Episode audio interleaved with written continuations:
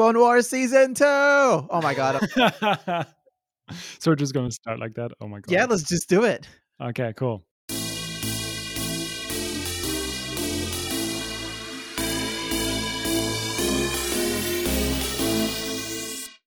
Yes. Okay. So um, today we're here talking about the first half of season two of Clone Wars, and it is for official purposes the first 11 episodes in order of Clone Wars. It's rare that we watch this many episodes in a row without skipping one, but I am so glad to have watched these again, and I'm so glad to be watching them with you, Chris. Oh, that's so nice. Yeah, I'm. Uh, I was also. It's it's a weird theme in the in these episodes. They were they were definitely different from the previous ones. Uh, they had a weird through line of uh, brainwashing and mind control throughout. Yeah, right. I have to say that that kind of threw me off guard, but um, yeah, I definitely enjoyed watching them. And just def- just generally deception in general across yeah. the board, I'd say, even at a larger scale. And I have to I have to say, the more episodes I watch, the more I like the portrayal of the Jedi here as opposed to the prequels. Um, they're just so capable in contrast, we get we get developments on earlier themes such as Ahsoka is really bad at following orders. Um, we get to unfortunately explore the relationship between Anakin and Padme a little bit more. What is so special about these episodes that we've watched is that we are we're not just talking about the Jedi, we're also talking about the clone troopers a lot. Or we're seeing yes. a lot of a lot of the clone troopers and I'm really excited to talk to you about that as well because I think there are a lot of interesting themes and questions to explore. I would go far as far as to say, and this may be blasphemous, is that up until this point, this is probably the best depiction of Jedi, period. Wow. Other than maybe like The Mandalorian, actually. oh my shit. Oh man. Because if you think about it, maybe I don't know. Like if you think about it, maybe the sequel series, but the prequels butches the Jedi. The sequel or the original trilogy, there isn't really many Jedi out there. It's really just Luke, right? And obviously there is theory and lore and a lot of interesting stuff happening there. But in terms of when we talk about the Jedi as an organization and as as a pseudo army, it's really interesting the clone wars as they really develop these characters across the board in the way that they interact with the world because the world that we are familiar with the jedi is are as these mysterious ronin samurai type not as they existed as the top institutions i may eat those words but i do think that when we're talking about the jedi as a whole there isn't really many depictions of jedi and it's really this and the and the prequels. So I'd say, as you said, this is more this is superior to that. So thus, it is the best up until this point. I'm glad you expand expanded that because in the beginning I was very I was shocked because you rave about you know especially Yoda in the original trilogy and I just thought like what you think this is better than Yoda Oh, absolutely not. Not a singular Jedi, but I'm talking the Jedi as an institution. Yes, yes, yes, yes. So yeah, I think that is a good distinction to make Jedi as institution versus Jedi individually. And uh, if we're talking about the institution, then this is definitely the best we've seen so far. Yeah. So my my biggest note is that I can already see that this is a step up from season one.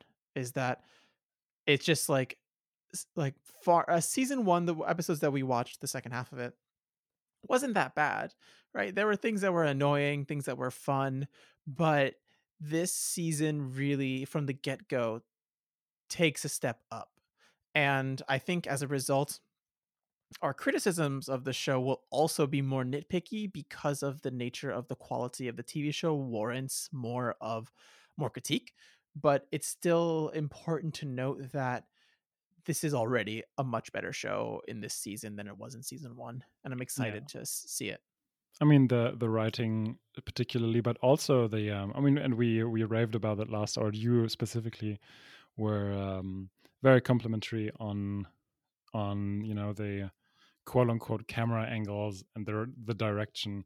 But I think there's a specific episode uh, in the bunch that we were looking uh, that we were watching for today that is just not, that just knocks it out of the park. And but I'm gonna talk about that as we move along. Yeah, and I, I agree. I think it's it's it's so much better even than uh, it's so well done. Um and it really shows you the amazing things that you can do with animation. Mm. And it's just great to see the medium itself improve upon its uh, improve upon itself as we move forward. And it'll continue to improve. So the worst is already behind us. Isn't that amazing to think? Um, one other thing that I like to talk about is these episodes really one of the things that make this series better, or the season better, is the improved villains, I would say. I really like Cad Bane as a villain. I like the Geonosians as a non-droid villain as well. I think that there's more depth and more interest into these villains who are not just fodder for a Jedi to kind of roll over. All, all of that is true, but we also get more difficult droids.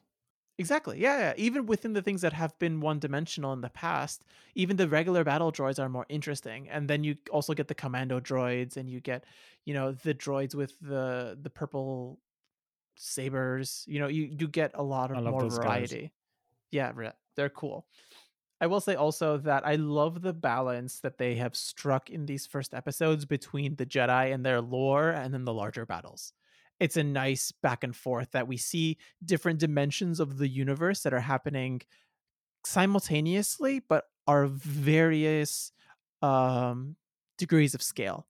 So you have really small things that are, you know, a single person stealing one thing, or a person losing their lightsaber, talking about the importance of patience, or um, other things like the large, huge battle set pieces. So it's a really nice back and forth, and it is it goes to show how the anthology model really works for a large galaxy where you want to hop back and forth between so many different people and places. Yeah, and we're also getting introduced to quite a lot of new Jedi. It's cool, Um, right? I think I think it is just on the edge for me of being too much too quickly, but um, I think it just manages to pull pull it off. Well, I will say um, about that, it's still a new TV show, right? So whenever you start any TV show, you have new characters and new, and a lot of them do happen to be Jedi in this case. And I think it might be repetitive if it were just Anakin and Obi Wan the whole time. And one of the things that maybe I'll take as a negative here with regards to that is that the stakes are not really high unless Anakin and Obi Wan are not in the scene. Mm-hmm. Does that make sense? It's because you just don't know what like I mean, the other people you really kind of oh the Jedi this Jedi actually might die or this Jedi actually might get captured or something like that. When it's Anakin and Obi-Wan, you know they're going to be fine in the long run, right? Yeah. Ahsoka's the big wild card here, right? Because you I really don't know because she isn't in oh, she is alive at least in the Mandalorian, Yeah. right? But you don't know what happens to her yeah, otherwise that's true. right? The story of Obi Wan and Anakin is much more rich already than Ahsoka is. But if you consider all the other Jedi, these nameless Jedi, I think, are important for increasing the stakes for when we do have them. But I think that the show lacks a little bit in terms of trying. It it makes it a little too obvious when things will go wrong for the Jedi, right? If it's just inexplicably Obi Wan and Anakin aren't there, then oh, of course they're not gonna like of Mhm. course something wrong is to happen right how often does something right go right when anakin and obi-wan are not in the, on screen Yeah, that's true. those are some of like i guess my initial impressions my other one my last one i promise this is my last one is i i'm you know uh, you mentioned that ahsoka still doesn't follow orders but i you can see how she is at least starting to grow a little bit um, and you see sort of the, some of the lessons that she's learning and maybe she hasn't undergone that growth yet but you see more of the seeds of her growth and as this is an ahsoka friendly podcast and i think at least for me she's my favorite star wars character and i can't speak for you I mean, so we both really love Ahsoka, so yeah so and i think that this this story is really ahsoka's story so to see at least for me at least uh, for me the way i see it it's ahsoka's story because this is the main thing that she is. Anakin has his original sequel. Luke has nothing really. He has episode 8 i guess. Yeah. um no, so I'm just all that's to say that when focusing on Ahsoka as a journey through this series, it's really cool to see the seeds of her potential growth as a character later on as the series moves on. So um, now we're going to move on and talk about the episodes a little bit uh, in groupings. And we're going to start with the first three episodes of the season, them titled Holocron Heist, Cargo of Doom, and Children of the Force. So essentially, um, in this series, Cad Bane breaks into the Jedi Temple on Coruscant to steal a holocron, and then goes to I forget the planet he goes to, but he captures Master Ropal and tortures him till his death, trying to get it to open. Um, all of this at the behest of Darth Sidious, and uh, eventually he coerces Anakin to open the holocron for him uh, in exchange for Ahsoka's life, revealing the young force sensitive Jedi ch- or force sensitive children around the galaxy for him to capture and go for testing with Darth Sidious. And as he is undergoing, you know, capturing all of these children, he is, of course, ca- uh, not captured, but he, yeah, he is actually captured and then escapes. But he is caught by the Jedi, and his plan is ultimately foiled, and the children are saved on Mustafar by Anakin and Ahsoka. And there are so many interesting things in these three episodes. I would love to go through them with you. And Chris, give me your uh, first thoughts. Throughout those three episodes, it also follows the theme of Anakin is again great master to Ahsoka. The dynamic between them, you know, that we know from epi- uh, from season one. Um, I love Cad Bane as a character. I think he's a lot of fun. He's a good villain as well. It was a little weird seeing him in charge of the separatist ships, to be honest. Uh, of course, the thing that m- was uh, that made me the happiest was seeing R two. Um, Gotta love R two. I know, so good. Um, I was actually thinking about you know the, there is this point where uh, Cad Bane forces Anakin to make a decision to either open the holocron or sacrifice Ahsoka. And I was thinking mm, whether the Jedi wouldn't sacrifice one of theirs to to um, uh, to protect thousands of younglings. I think that's the whole point is that Anakin did what the Jedi wouldn't do. A normal Jedi would sacrifice the Padawan, right? But Je- because Anakin, he literally says like, "I'm not gonna let her die." I mean, this is in a later episode. I'm not gonna give up on Ahsoka. Hmm. That his a- attachment to her is actually this is foreshadows a his lack of ability to his to let go of his attachments and b his unusual attachment level to to Ahsoka. Uh, it would also would have also been a pretty dark twist for a kids show. It's like, yeah, and she dies Yeah. uh, at the beginning of season two. No, but I have to say, I thought episode three was kind of weird. We have this like force meditation scene. We have the three on one Jedi mind trick. We have that, you know, the first of the mind control things where Cad Bane is basically, yeah, planting a hallucination into the mother of the youngling. But all in all, I really liked this arc. I liked the settings. I love Felucia as a as a planet. I really liked Cad Bane's um, home security system. I wonder if you can ever buy stuff like that on Amazon. Um, the I, I did wonder though. We see it in the prequels about you know midichlorian counts and all of that stuff. I guess, I guess they're just doing blood tests with all of the with all children in the Republic. Probably, let's be honest. Yeah, which is weird. That it, that does seem a little bit coercive, and maybe not so unlike you know how we find out that the stormtroopers were recruited in the sequels. I mean, of course, this is I'm exaggerating a lot here, but No, that's an interesting connection. I had never thought about that.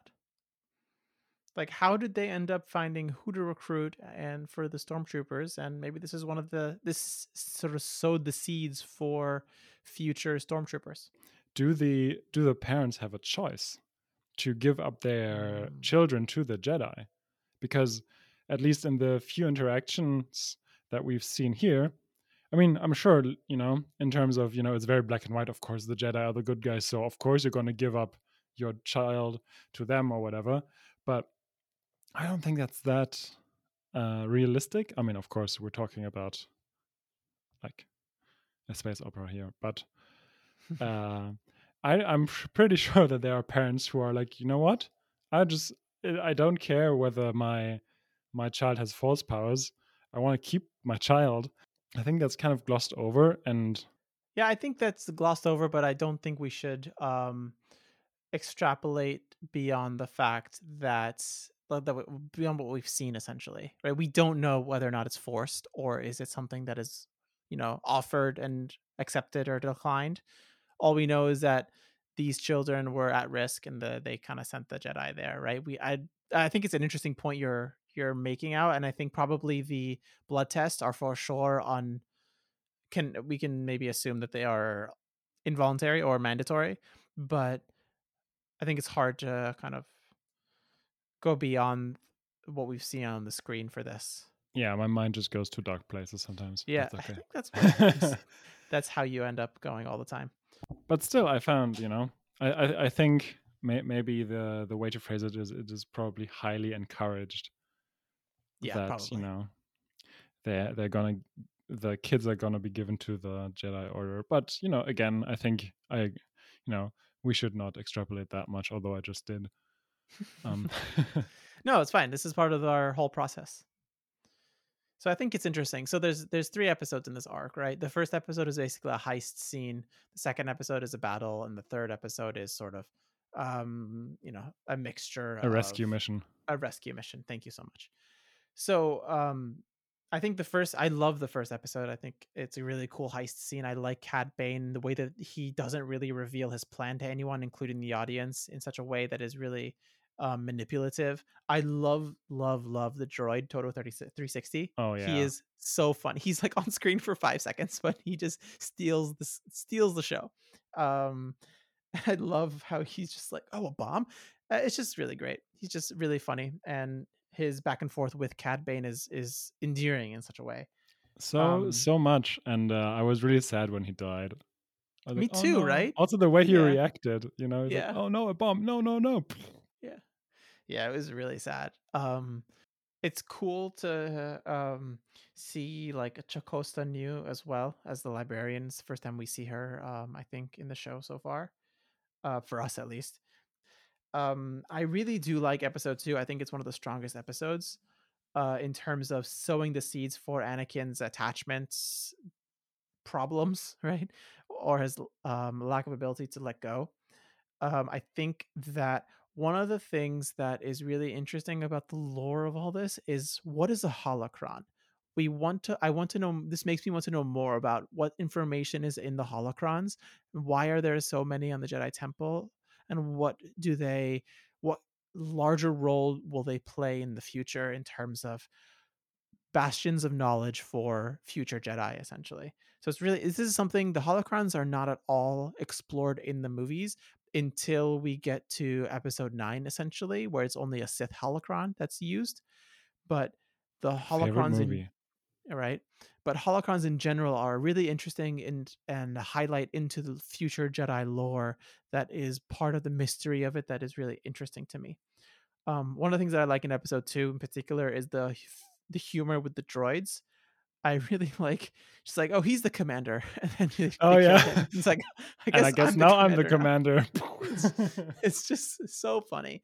And then it's like the futility of the droids. They're just like they come up to like these Jedi, and they're just like nothing. It won't matter. Essentially, it's like they just essentially give up all hope. I think the humor with the droids are is immediately better in this in this season than it was in the past it's really i just like i have to say that episode 2 really highlights how touching ahsoka and anakin's relationship is and how close they are how similar they are and how like their relationship they're really tied at the hip in such a way that is incredible and that episode that episode 2 is just so touching in that way and i really like anakin in this way he uh, in this episode he takes responsibility he is likable he is a strong leader he you know sacrifice it he like puts a lot of people at risk to sacrifice for his padawan or you know save his padawan but it's out of born out of love that we associate ourselves with not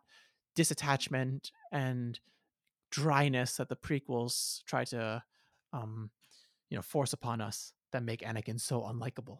One of the moments also where you see Ahsoka's lack of experience is when she thinks she has Cad Bane cornered, but uh, he just lose he just lured her into a trap.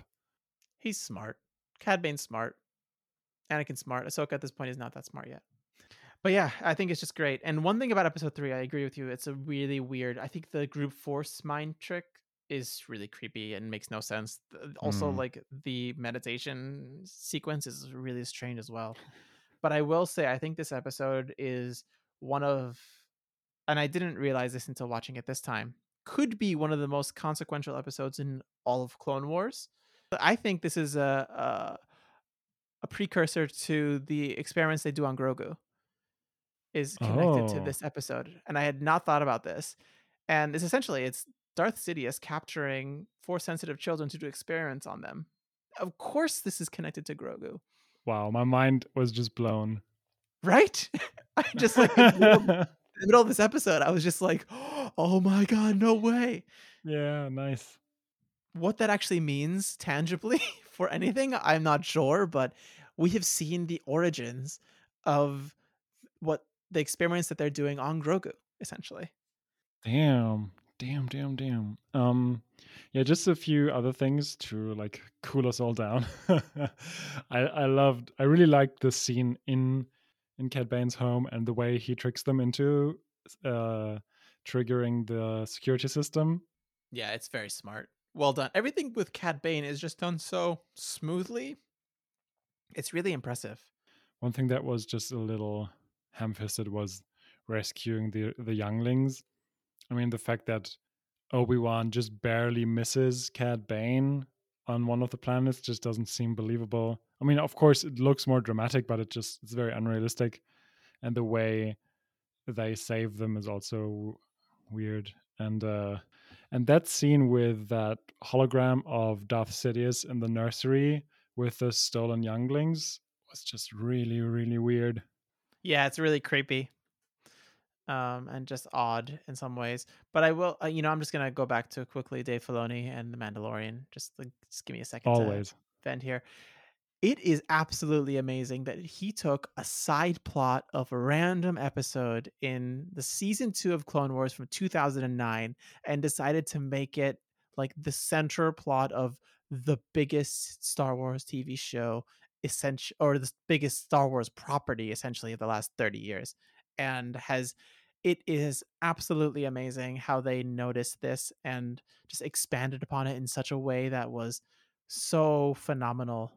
It's just it's really well done and i just can't commend them enough for digging deep into something that not many people watched and then expanding upon it in a medium and in a way that really set star wars up for the next generation of fans Well said. sorry that's all i can think about now it's just my mind is blown I mean, that's a huge thing. So I just I do like the it. foreshadowing in these episodes, right? So there's the foreshadowing of uh, uh, I've mentioned the foreshadowing of uh, Anakin's attachment, the foreshadowing of Anakin going to Mustafar as well, the which is a big deal as I think. Um, obviously, the foreshadowing having Anakin and uh, Palpatine's relationship, kind of talking and them being close already. There's a lot of things going on here, even though the quality of especially Episode Three maybe not as as good it there's I think there's enough connections to further things and some like snippets of stuff that make it at least worth watching, I would say.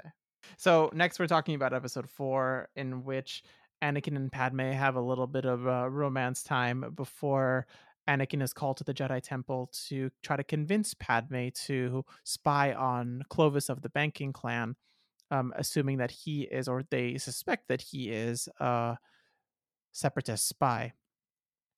And in doing so he actually doesn't want her to go but she does he she ends up he ends up accidentally convincing her to go to spy on clovis in which she does and goes with him to some unnamed planet for a meeting with the trade federation and yada yada yada he is a spy anakin is jealous because clovis and padme used to have a relationship and padme gets poisoned but then she gets all healed with the antidote and clovis is arrested by the trade federation The line that Anakin convinces Padme in the end, I found so bad. It is uh, duty comes first, especially in war. I noted it down because it was so bad. I kind of liked that it is, you know, that she quotes it back to him later. I did I like that part too. I did really like that. Uh, another really, really annoying moment was that Anakin says to her at one point, "I can sense that you're angry," and and, and I was just thinking, you need the force for that. You can can't just see it in your in her face. like what the hell? Pick up on some social cues, my friend. I don't know the jealousy part. You can see that from like 500 miles away. Um, Yeah, it you doesn't know, look good. There are relation. I like that there are like relationship issues in there because Anakin is pretty controlling. It's maybe not the place for it in such a show, but I thought that that was kind of realistic, even though it's just also very eye rolly. Um, yeah, Clovis obviously is such a douche. Uh, and but what I really liked in terms of plot was that the only reason Padme is in danger is because Clovis is convinced, and thus the Separatists are too, that she is Clovis's new flame. And uh, that that's the only reason why she gets poisoned. And I kind of like that, to be honest. I mean, of course, again, here, you know, the female is kind of an object of desire, but uh, at the same time, the episode makes it clear that she does have agency. I did like that part of the episode, I have to say. Like her being the one to kind of put her foot down and be like, I'm going, whether you like it or not. That is an uh, an aspect of agency that is missing in a lot of other Padme content. I mean, it's a very straightforward plot. It's not a good plot. There's one thing that uh, is always a pet peeve of mine in many TV shows and movies is when someone's able to just guess a password as if it's like people just have Oh, yeah. random words as passwords. Are you freaking kidding me? It's just also, really how creepy is me. it that Padme is like Is his his password. password? unbelievable. Like it, I don't understand how like this is a recurring theme in so many movies where it's just people have like a random word that's their password that is something that everyone can guess. But overall, just not a good episode. But it is, you know, it does interestingly, as you said, add to the intricacies of the relationship where Anakin is a little bit too, con- not a little bit, really too controlling of Padme in general, and her resisting by um, going on this mission and um, claiming some level of agency, if that makes sense. yeah, and that's Um, really and- helping the Jedi. You know, Yeah, so it it, it is a there are some semi in, interesting things within an episode that is lacking in quality and really interesting structure as well. Um, yeah, Clovis is also a freaking creep. Not a huge fan of Clovis. no. Um, but yeah, I, I I will say it's still better than the, the prequels. yeah i was i was i was just like is it for a second but yeah it is because that's at least a kind of believable relationship situation that they find themselves in exactly, and it's not entirely make you want to puke and turn off your TV and throw it out the window. yeah oh man All right, so should we move on? yes we come to, To the one of my geonosis part Favorite sequences. I'm not gonna lie. I'm just gonna say this up front. Um, So good. but the next, so the next three episodes, all on Geonosis, and following the intel that um, Padme gave to the Jedi, um, the Jedi invade Geonosis for the second time, and we have the second battle of Geonosis, episode five, landing at uh, Point Rain. Episode six, Weapons Factory. Episode seven, Legacy of Terror. And episode eight, Brain Invaders. So it it begins in episode five with Anakin, Obi Wan. Is it Plo Koon or is it um, Mundi? mundi are all uh, invading Geonosis at different points to meet at a landing, essentially at a rendezvous point. And the first episode is essentially them getting to that rendezvous point. The second episode is um, Master Unduli and Skywalker with Anakin and uh, Barriss Offee, I think is her name. yes Eh, whew, did that I, all right. I, had, I had to note it down because i just forgot all the time Yeah. Um, as the two Padawans in, uh, infiltrate the weapons factory, as they distract them on the bridge, as the main Jedi distracts them on the bridge, following little horror terror sequence through the catacombs of an old temple as mind controlled zombie um like geonosians attack the clones and then of course one of them gets on board. The uh, shuttle who is going to the medical bay and starts to take over the minds of the clones and um, Padawan Offee on the pla- on the ship. And at the end, Ahsoka is able to kill these parasites and save the day. So, the second battle of Geonosis. Let's get into it. I thought that that was a really, really good battle sequence. I mean, you know, in episode five uh, specifically, the fighting, the battle scenes were really good. It's amazing. I think episode five is so well done, beautifully shot, incredibly chaotic, and just grueling. And you know what's amazing to me? It's incredible how, like, in so many Jedi stuff or in so many wars, the planes of the people who are our main characters never get shot down. In this episode, all three get shot down. It's just inc- it's great to see them in like positions where they're not normally in where they're actually injured where they can't do what they need to do where things don't go as well as they want them to and you have so many different layers to it. It's just like especially comparing this to the first battle of geonosis which we saw in uh, star wars episode 2 it's just night and day. It's just so good. My favorite thing is this very over the top uh, wall with cannons in it. You're right that is just the main obstacle at one point. I love that. Um, yeah, I think the fighting was just really well done. it has everything. It has flamethrowers and tanks and caves and walls and explosions and aerial reinforcements and and surprise attacks and Exactly. ambushes and all of that stuff. The only thing that I didn't really that, that I didn't like was that like death count Yeah, that gamification that Yeah. reminded me a lot of Lord of the Rings and Legolas and. Gimli. but I, I do have a I do have a, a theory on that, Okay. and it is that um uh it was they I think there's a, a note at the very end. I don't know if Obi Wan says it. Just essentially can't limit this to a game. Essentially, oh yeah, you can't simplify battles into games, and I think it was a nod to Battlefront, which was happening at the time. Nod to the Ah, video Star Wars video games. I think that's what I think at least. Yeah, that's a good that's a good theory. I'm not sure if I believe it, but it's a good theory nonetheless. Yeah. Um um, I am immediately more invested because the opponents are not droids. Something about Yes. having living beings on the other side make it so much more interesting to me. And also to see a really like the local population fighting the Republic as opposed to an and really a nameless separatist army. No matter how much they try to humanize the droids.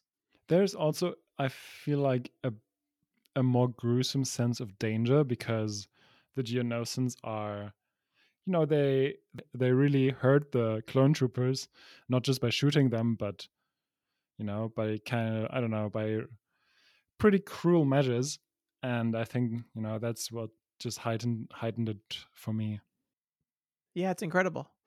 I think it's just, it's just like, and I think part of it is also the fact that they're like, maybe this happens later on, or it's more significant later on that they are bugs, and it's like a low key kind of creepy in a way. It's like it lends itself to like the creepiness that we all kind of feel towards big bugs. Like if we imagine like big life size bugs trying to attack us, it's like, eek. I would just like curl up in, in a ball and cry. yeah. I'm I, I have like childhood traumas because of bugs. So Well, I think then this episode, is- these episodes are really catered to you. no, it's fine. I don't know. Like the Geonosians, I don't mind that much, but I don't know.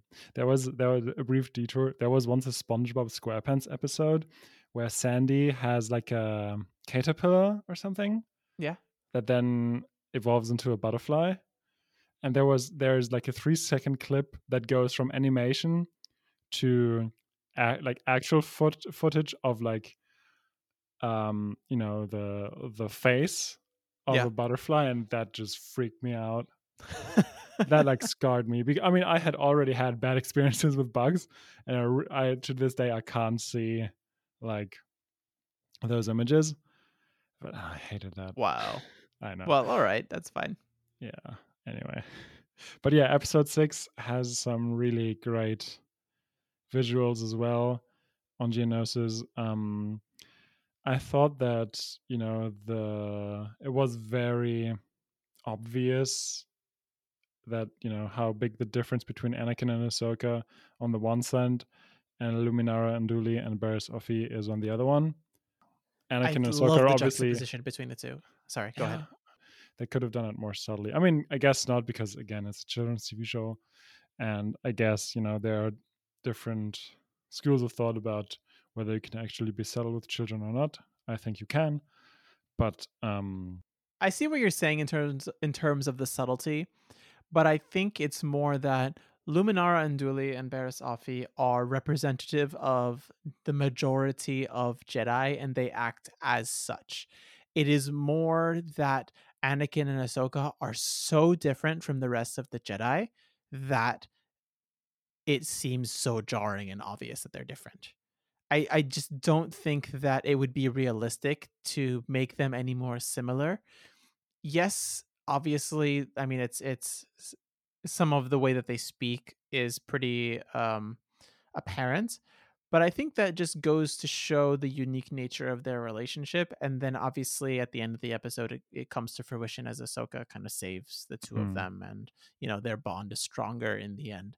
That's essentially the lesson. But I think I don't mind it, and I think it, in this case, I agree with you. You should be able to be subtle with children in when subtlety is necessary, but having such a jarring juxtaposition is really realistic of the Jedi Order at the time, and I think also is a poignant point against the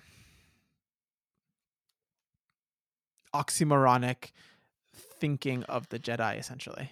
wow, wow, wow. Yeah, what I what I really like that was a mouthful. yeah, yeah, you really chewed on that.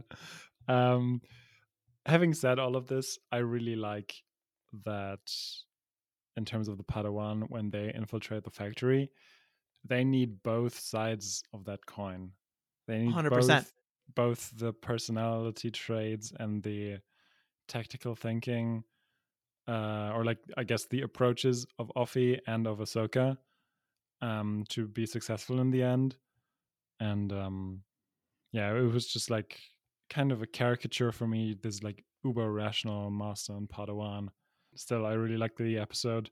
I think my favorite moment was uh, when the tactical droid gets killed by the grenade, by the thermal detonator, and whilst he is mocking them, he's like, "Oh, this thermal de- like this can't do anything against this tank, this great new tank that we invented. It's like impenetrable." And then it, the grenade explodes and does nothing to the tank, but just destroys the droid. And I that was a laugh out loud moment for me. so funny. Continuing the great droid hum- humor in this series. again also the battle of the padawan against the uh the geonosians and the tank and all of that and destroying the power source with the tank i thought that that was really nice Going back to Ahsoka and Anakin's relationship, sorry to be- belabor this point. I keep doing that. Please do. Um, it's great to see him talking over her in like a controlling toxic masculinity way. It's really, you know, obviously it's something that he does with Padme as well, and every person that he cares about in his life. Um, and it is, you know, not it's not great reflection on him as a character, obviously. It's indicative of something that he has to overcome in terms of his relationship with Ah- Ahsoka, letting her do her thing, her things on her own. So, despite the closeness that they have, there is still a long way for not only Ahsoka to grow, but Anakin to grow relative to her. And I think this episode is a great indicator of not only Ahsoka's growth, but Anakin's as well. And this dualistic nature of both of our characters learning and growing as they move forward is really set in stone in this episode. And the way that he does eventually trust her to do her own thing and will learn, hopefully, to kind of let her stand on her own two feet instead of controlling her uh, as he does in the beginning of this episode is a really nice and touching moment between the two of them and the trust that they have between one another is just it's just so freaking touching. It's that like she's passing out on the brink of death and he she knows that he is there for her no matter what and she knows that he will find her and and and Anakin also trusts her to do what's needed to be done to keep alive. It's yeah, just I, I cannot say enough or stop talking about how amazing these two are together you know, last episode we saw more of Barriss Offee, and this time we get to see more of Luminara Unduli. And I have to say, I don't really like her. She's pretty. I mean, she's she's very rational and all of that, but she she is just as not like not selfish, but she just does what she thinks is right. She, kind of like Anakin does. You know, she she has her fellow Jedi, you know, trying to dissuade her um, because of the big risk she's taking and she's like nah i'm just gonna do my thing. Yeah it's weird is that like she she is she thinks she's rational and she says i'm just going to do this but in the end it's like she and she expects other jedi to let her go and let her die as if they are actually going to do that where in reality we both we all know that they're just going to come and save her and risk their own lives right? She, so she's essentially risking the lives of her fellow jedi for no reason really I agree. Luminara Unduli is, is not great, and I I don't I'm not a huge fan of Barriss either. But you know, that's whatever. I have to say, pretty early on, we get a scene that I found pretty tragic. That is very indicative of how death is treated in a lot of Star Wars when it comes to anonymous characters or foes or whatever. Is uh, you know when one of the droid gets left behind in the sandstorm when he says like don't leave me and like is destroyed. That if yeah. that was a person if that was a human being that would be so tragic. Uh, just because it's a, a droid it's like yeah whatever we we can just like glance over that. And it's even worse if if the droid had just stayed behind and then just gotten defunct. That's one thing but having having it say like don't leave me that's pretty pretty cold hearted. Yeah, they try to play it off as a laugh, but it it's not at all. It's kind of sad. And I think the Clone Wars, especially in this starting in this season, does a better job of treating the clones as humans. Um, but it does not do a good job at treating it doesn't take the final step that it needed and actually give us what we want in terms of the droids as being humans. Like you are treating them with humanity. You don't treat them as humans, right?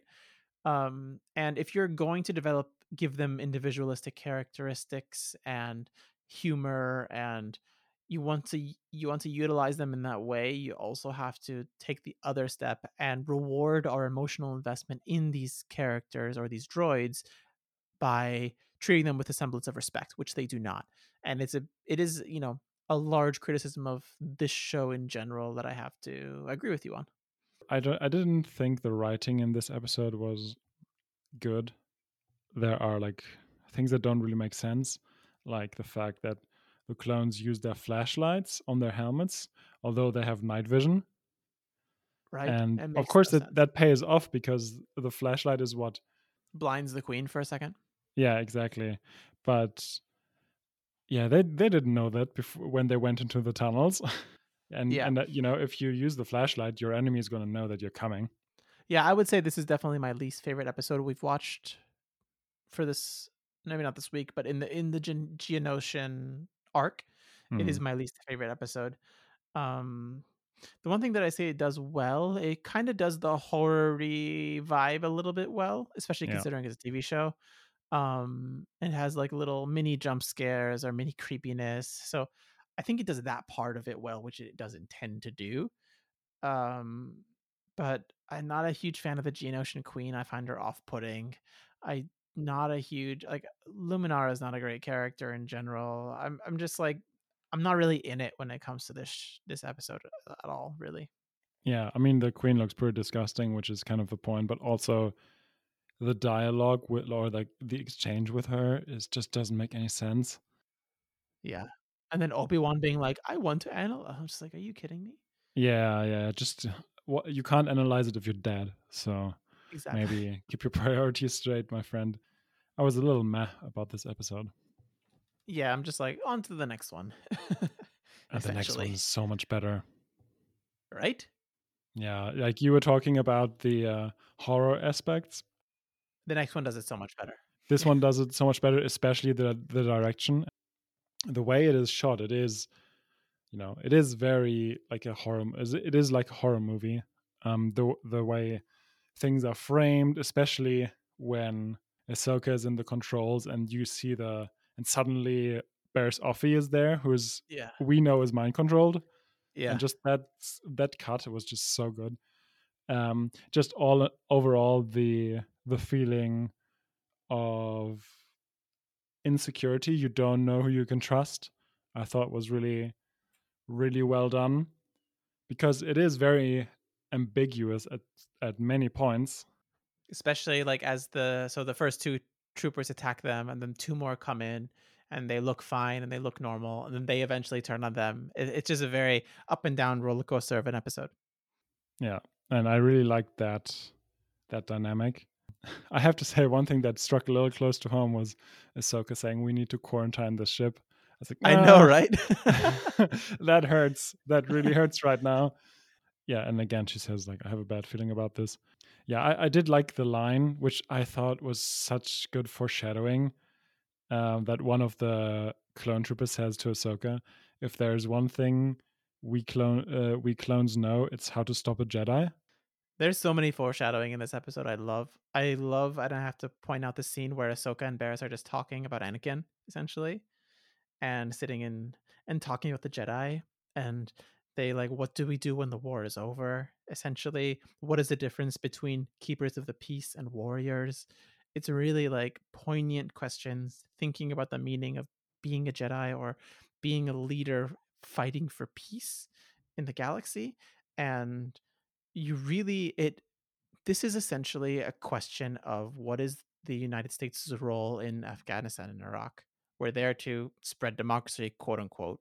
But what does that mean in terms of imperialism and actual like just being, you know, in that role, right? It's it is a really like overarching question that is really poignant for our actual everyday lives and and also like the way that she foreshadows Anakin's potential turn to the dark side it's like he has radical thoughts about the future. She doesn't know what he will do when the war is over essentially. A she knows him so so so well and b it's really eerie when we know exactly what is going to happen to Anakin. And what's interesting is that this version of Anakin we see in the Clone Wars is it makes it so much more heartbreaking that he does become Darth Vader. The the episodes of the prequels, they're just like you never really care about this character, and then he turns to the dark side and you don't really care as well.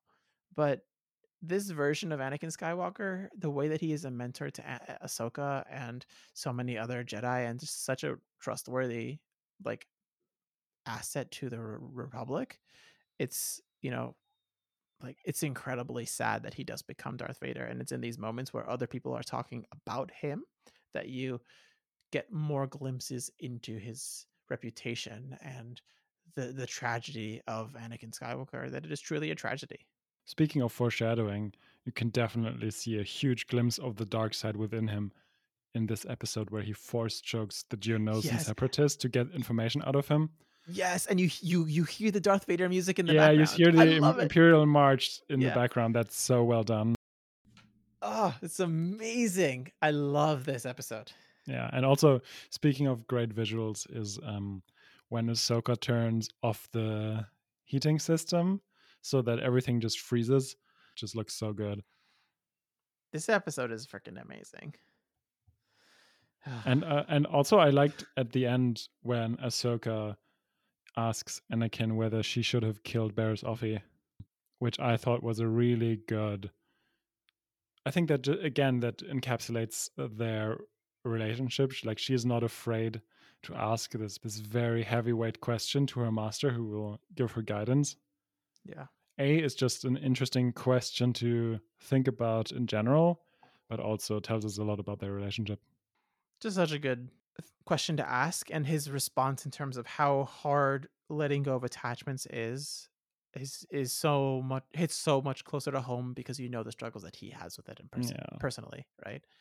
And so yeah just uh, it's a great end to a sequence of great episodes in the large you know obviously one subpar episode but um episodes five six and eight are just so good. All right so so should we move on Yes, please. over to uh, Grievous and Saleucami, which is low key one of my favorite names for a Star Wars planet. So we have episode nine, Grievous Intrigue, and episode 10, The Deserter. And I have a feeling we'll have some interesting conversations about this. In episode nine, Grievous captures Eeth Koth and then threatens to torture him, essentially to death, in a transmission to the Jedi Council, which inexplicably Padawans are just watching for some reason. yeah, um, younglings no less. That's so right? strange. It's so that's weird. I mean, Yoda does se- tell them to leave, but a little too late. Come on, Yeah, after after it's over, that's like a little bit too late. right? They're they're scarred for life now. Exactly. And Obi Wan, Anakin. Oh, and I forget what's the other Jedi's name. I don't know. I haven't written her name down. Yeah, okay. And nameless Jedi go to rescue him from Grievous's uh, capture, and then eventually are, you know, they they do you know rescue him, but then they eventually land on Saleucami, trying to ch- chase and capture Grievous, where we find uh, Cut Lawquane, who is a an ex clone who named a, namely a desert actually a deserter and who's been living on Saleucami as a farmer with his Twi'lek wife and children. And Rex essentially spends the nights with him, fighting off commando droids as Obi Wan and um, the rest of Rex's battalion and Commander Cody fight Grievous as Grievous eventually escapes. First of all, I have a question for you. Actually, what do you? What is your opinion on General Grievous? Um, I I think he's a little better here than he is in the the live action stuff. In my mind, I'm not a huge fan to be honest. Um, he's essentially an excuse for them to have a droid who has lightsabers, essentially. But the thing that I find most annoying about him is the cough. But it's less, it's more subtle in these episodes, I would say. But I will. The one thing I will have to say is that I don't like him, but it is I don't like him in a way that is actually a good indication of the character they're trying to create. You know, it's a very weird way. They're obviously creating him a way for you not to like him, to find him a little creepy, to find him a little strange. Um I don't know. I- It's an interesting question to ask, obviously. To what extent he's a necessary character is also another question as well.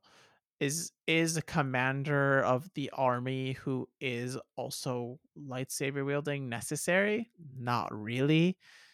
Four lightsabers is definitely gratuitous and not really a good idea to be honest. But given that given the bar that was set by the prequels, he is better here, I will say. I like Grievous despite myself. I don't. I know it doesn't make any sense. I hate the cough as well. It just it's nonsensical at all. Like, how does that work? He doesn't really have lungs, as is established in episode three, I think. Yeah, he just has a heart, essentially, yeah, right? he has a heart. He doesn't have a lo- have lungs. That's how he can survive in space. Um, which also doesn't make sense because the pressure would probably kill his heart. But anyway, um, what I really liked about this episode is uh, that Eeth Koth has like a slight Indian accent. I so that means that they're also, or was I imagining that? no, I think you're right. Yeah, and I, I that really, I found that really good, just in terms of diversity of Jedi, of of um, you know, people in the Star Wars universe. You don't just have um all kinds of different uh species and uh and people and aliens and all of that. You also, in terms of you know, uh voice talent, you just don't ha- you don't just have a bunch of white people. And also just Jedi in general, they're generally all white except for Mace Windu, right? Yeah, definitely. And I have to say, and uh, speaking of Jedi, I thought the lightsaber fights in those two episodes was pretty, were or like in episode nine specifically, was pretty good. were really good. They're beautiful, especially at the beginning on the bridge when they're fighting. I'm just like, whoa! The, just the colors, the red, uh, like the purple juxtaposed with like the green and the blue, and the dark gr- green background, just so good. Yeah, I, lo- I, lo- I love those droids. Yeah, I know you do. They're so cool. um, They're kind of dicks though, stabbing him in the back. they are. It's like so unfair. You know, Yeah. he's about to defeat Grievous, and then one of them just like stabs Yeah. him, literally stabs him in the back. Yeah. It's crazy. Like Eeth Koth is a powerful Jedi if he's able to like, you know, fight off Grievous essentially and basically be winning until he gets betrayed, essentially. It's impressive. I mean, he is on the Jedi Council, so Mm. I have to say though, the call that Grievous makes to the Jedi is just so overdone, like such a comical villain thing to do. yeah. I think he like wanted to lure them out, right? So that he could defeat them in like space for some reason, but then like he should prepare better if he knows they're coming. There's another instance of really, really bad writing here, when uh, uh, in when the Jedi debate what to do, and Obi Wan says, "I will go." Anakin says, "So will I," and then the third Jedi says, "And I," and it was like, "Oh, please." It also, again, it also reminded me of Lord of the Rings, the Council of Elrond, with like, you have my sword, you have my bow, you have my axe. yeah. But just that is good writing. yeah. But here, that's that was so bad. And also, speaking of bad, the voice actor for that Jedi didn't kind of emote at all. It was very it was a very stale performance. I thought. I wish like it was more color to that character because it's just not interesting as a character to be honest. I mean, this is why we don't we don't even know her name. One little thing, one little note about Grievous is that I really hate slash love when he's crawling, like and he's like running away and he's crawling. I think it's like really creepy in like a very Yeah. like effective way, um, and kind of menacing. It's it's kind of impressive to be honest Mm, um in terms of the way that he is like portrayed to be evil or portrayed to be Mm. creepy and it actually succeeds yeah generally i'd say this is a stronger episode um it's not at the top tier but it's definitely like middle top if that makes no, sense no but you what you know what is top tier? The next episode. good work good work good work Thanks. And I have a question right off the bat. First Yes. scene. Why is Grievous wearing a cape? i don't know he wasn't wearing a cape earlier right No, and he's a droid, so it's not because he's cold or anything. It's just because Yeah. he look it looks cool, or he thinks it does. I don't get it to be honest Yeah, but whatever I was just like, of course you're wearing a cape. You're a bad guy. Yeah. It's either superheroes or evil villains. They wear ba- capes, no one in between. Yeah, but if if I've learned one thing from the movie The Incredibles is no capes. Um, and I, again, I thought I thought it was pretty funny. It was so foreboding when Obi Wan and Cody were lauding Rex, and I thought, uh oh, something's gonna happen to Rex. And sure enough, he gets sniped. it's, it's, I love these episodes where our heroes or our main central characters get hurt or get put in a position where they're off screen and have to deal with the circumstances or different extenuating circumstances. I just want to say before we get into anything else, Saleucami is a beautiful planet. Yeah, It's so gorgeous. Just the animation with the fireflies and then under the starry night sky and just the different vegetation and animals. It's just so well done. It's I think it's one of the most beautiful planets um, we've visited, and I would really I'd really like to see more of it. And I don't blame um, Cut for staying there. disclaimer. I have a big problem with child actors, and that includes child voice actors and children on screen. Yeah. I'm not a huge fan. I'm not a huge, huge fan of the kids in this episode. So I'm just going to talk shit about them later on, just so everyone's prepared. That's fine. Because fuck, are they stupid? I mean, they're They are. children, right? So of course Yeah. they're stupid. But Yeah. um, but just so obviously, like this line of "You look like my father" is like okay, Yeah. okay, and like Yeah. if you know the title of this episode, it's like okay, I know what's gonna happen. Yeah. I feel like if like uh an adult character said the same thing but like you look like my brother or something like that, you would have been perfectly fine with it. It's just like the fact that it's children. Yeah, I think so. just it's just my hatred of children. That's what it is. Fucking hate them. Oh my god. That's a good sound clip right there. No, children are okay in small doses. okay, so despite your hatred of children, um, what do you think about this sequence on the farm? I really like the notion of a clone deserter.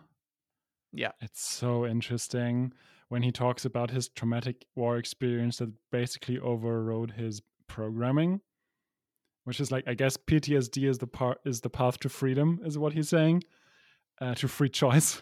In this Um, case, yeah.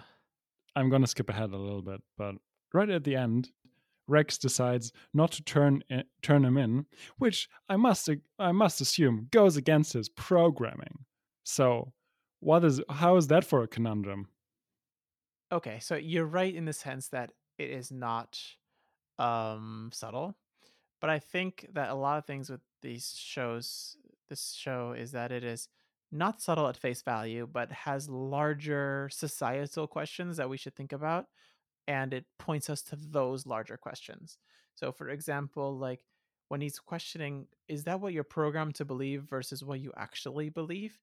It really it makes me think of our actual everyday lives. Everything that we believe as to be true or right or wrong or things that we think are good is Hmm. that really something that we choose or is that something we are by our society positioned to immediately or inherently think about or you know believe Yeah. in, innately so it's a really interesting question about a larger societal one and i think the whole point is that you know he does have his belief and i think that the programming is a lot looser by definition in the clone wars or by depiction sorry in the clone wars than it is in the in the movies and i think that's intentional and i think that is actually one of the best things that this show does by giving these clones agency and i think one of the things at that moment where he decides not to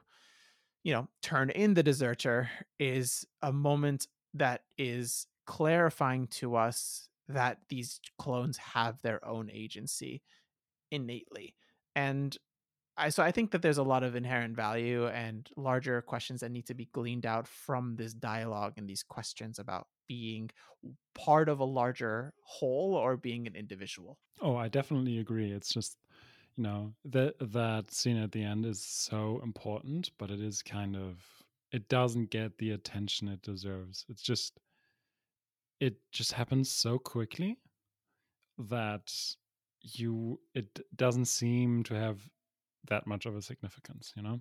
Yeah, I think it's it's it's glossed over for sure. And then in a lot of the cases in this show, the conclusions are sort of swept under the rug and moved on really quickly. Um, and I think it's just, and it's it's a consequence of uh, this medium, but also a lot of visual medium where it's much more interesting to ask the questions as opposed to answer them. And this is another example of that in TV show where they do ask really good questions, but they really kind of half-ass the answer and don't really give us a conclusion. And that's something that they will explore really going until the end of the show, right? Um, because we know, you know, that you know we know what's to come, right? With the clones in general. Yeah, Um, sure. and it's really interesting to see how they get there, right? Or like, let's see, you know, how this all ju- is juxtaposed in these clones that we've now established have a large semblance of free will within their belief system that they are quote unquote programmed to believe. Because I would like to say that, you know, I think the programming that Cut is mentioning is not necessarily a digital programming, but a brainwashing type societal programming. Hmm. And I I think that that's more what he means by is that what you're programmed to believe, not necessarily that he doesn't have the choice to believe what he wants to believe. Then again, I mean, I know we shouldn't confuse this pretty good show with the stupid prequels, but if if you follow that logic, how do you explain like Cody just shooting down Obi Wan in Order sixty six? Like because that is like literal programming. I feel like. We'll get there. Ah, okay, interesting, interesting. um, so I guess yeah, this this this episode is like que- as, uh, asking the question: Do we live in a simulation? So, what do you think? Definitely. okay, no, seriously, th- what do you think? I mean, do you think that? About uh, that we live in a simulation? Yeah. No, I don't. But Yeah. the the possibilities are of course out there, but no, not really. Yeah. Um, I feel like it doesn't matter because if we do, like if we don't, then we don't, and if we do, then uh, we there's nothing we can do about it. Exactly. No, I I think the idea even of a simulation is far fetched and not really. It just uh, a factor of like people going a little too crazy with sci-fi ideas sometimes. Yeah. Um, I don't think philosophically, um, it makes sense, but I don't know. I'm just not a conspiracy theorist in any way, shape, or form. Mm. So I just I don't believe people are smart enough to have widespread conspiracies like that. So Yeah. eh. it's just about humanizing the clones, really. That this episode is on top of talking about free will and our own nature of belief and our role within a larger society versus as individuals and re- layers of responsibility between the galaxy an army an or an individual family or even yourself it has a lot of larger questions that i think are extremely important and interesting to venture into in the larger scheme of things So, in terms of plot, though, of course, we have Grievous looking for his escape pod to send a signal so that his friends can pick him up, basically. Uh, and we have the Jedi and the clones racing to get him. Uh, meanwhile, we have obvi- what's obviously like the main plot here on the farm. Rex gets patched up and left there for the night. And um, then he uh, finds out that there is a there's a renegade or, or or I guess there's a clone deserter and they have this really interesting exchange but then there is there is a uh, whole battalion of of commando droids that is um, that is awakened is activated by the kids the stupid fucking kids uh, playing around. And then we have a shootout at the farm with like I don't know, 20 or so commando droids against basically one clone and then later another one, which I just found very unrealistic. I, I found that unrealistic, yes, but also the way that they do die and they are also visibly damaged, right? The the Mm. clones, the droids. So I think that there is some sense of realism there in terms of like they are he's obviously in his own home. Um he no at no point do I find the way that he kills them unrealistically crazy. He just kind of shoots them through windows or he in in the moment that they do actually penetrate the home through the underneath through the basement like he is quickly overwhelmed so i I- i don't find it you know yes it's a little bit unrealistic for sure but uh, i think that it's be- there are subtle hints leading up to the conflict and within the conflict itself that lead me to believe that okay this is not that crazy Yeah, I guess so. It's just, you know, they in the previous episodes they seem very strong.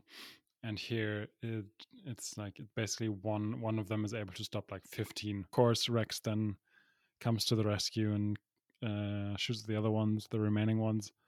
Uh, which in which I thought was like a pretty okay fight scene. And yeah, I don't know. Do you have anything about that episode? not really i think the the biggest things are the questions that it's asking and that's the things that i interest that are interesting to me and this is why we watched it all right Yep. um the plot is somewhat inconsequential to this to this episode really. Speaking of another inconsequential episode Oh, or is it? or is it right? So we have episode 11 um in which ahsoka's lightsaber gets pickpocketed and stolen and it's her essentially her journey to get it back. Um she teams up with uh, master Tera Sinube, and who is of course like a turtle of course um and essentially learns the lessons of patience and taking and having a calm mind as they journey together to um, find Ahsoka's lightsaber. And surprise, surprise, in the end, uh, Master Sinube teaches her the lesson, and she gets her lightsaber back. And what is that lesson, Rashad? That you should be patient. Yes. So that he you can see it the- over and over again. A Patience. So Yeah. annoying. I don't know. As a plot point, I thought it was pretty funny that Ahsoka got her lightsaber stolen. That is something that I could see happening. Oh, 100%. It's also like it made me think they all just wear it on their waists like that. Like also, if she was more capable with the Force, she could just she could have just uh, taken it. And um, speaking of annoying nicknames and stuff like that, uh, Ahsoka calls Sinube Gramps at one point, and I thought that's how dare she? Like this guy is a Jedi Master. Sure, he's like super old, and maybe not super quick, but how dare you? Yeah, I, I don't really have much to say to be honest about this episode. I think it's just like it didn't really have to be in here, but watching Ahsoka in any capacity is important to me. So, especially such an Ahsoka centered episode. Yeah, there were like a few things that I thought, well, okay, that's a little unrealistic. Like the two thugs that they interrogate, they're like they just cave right away and help them. Um, I had this moment when Ahsoka just jumps out of the window after they find out that this one guy is dead. It's like, yeah, she's Anakin's Padawan. That's because that's Yeah. exactly what he would do. Yeah. Um, I kind of like the, you know, that there's actually two two people involved in killing the guy, and Sinube just, um, yeah, sees through it. Though I have to say, I also saw through that pretty quickly. Yeah, I- think it's just like I I think your point about Ahsoka's similarity to Anakin is really apt. And even when he's not around, she just acts like him 100% of the time. And really uh, to the dismay of Master Sinube. Yeah, I liked. I don't know. There was a lot of acrobatic stuff here that I thought was well used to keep the pace going. And in the end, when they're at the, basically at the train station, I really enjoyed that as well.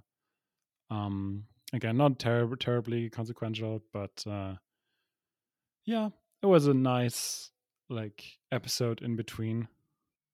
Yeah, I think it's like it's really interesting between the larger battles and the like big big spectacles. It's nice to see the small little stuff that happen along the way.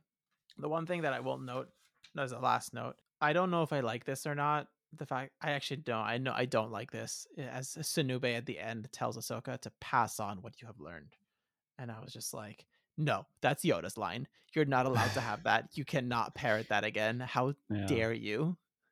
So yeah, I was not a fan of that. felt very forced that at the end, you know, she goes into the class and Yoda is like, "Oh, a, a lesson you have to teach us." And what is this lesson? Blah blah. blah. Patient, and this is like really important. This is your lightsaber, and you should really take care of it. It's like, yeah, yeah, yeah, yeah, for sure. But she can just get into go into class and just like tell them about how important your lightsaber is. That doesn't make any sense. Yeah, it's weird. I think also it's just like this is uh, in the end the kids show and this is like very much the uh, biggest evidence that we've seen that this is a kids TV show, right? Every once in a while you have to have like a very very kids focused episode. Yeah, but I was I was just wondering, like, how many times does Yoda get interrupted in teaching the younglings? Because it happens in uh, episode two as well of the movie. Yeah, yeah. Uh, it's just like it seems to happen all the time, and always with Yoda. People just seem to barge into his class all the time. They don't give a fuck. nah. So yeah, that's been the first eleven episodes. I am really curious to see where it goes. Can you elaborate maybe a little bit on which episodes we're skipping? For the second half of season two, we are only going to be skipping episode 18 and 19. We'll watch episode 12 through 17 and then 20 to through 22. So join us next time. If you want to get in touch, there are a few ways you can do that. Email, Write us an email to hello at seriallyhooked.com. website, You can check out our website and suggest future topics at seriallyhooked.com.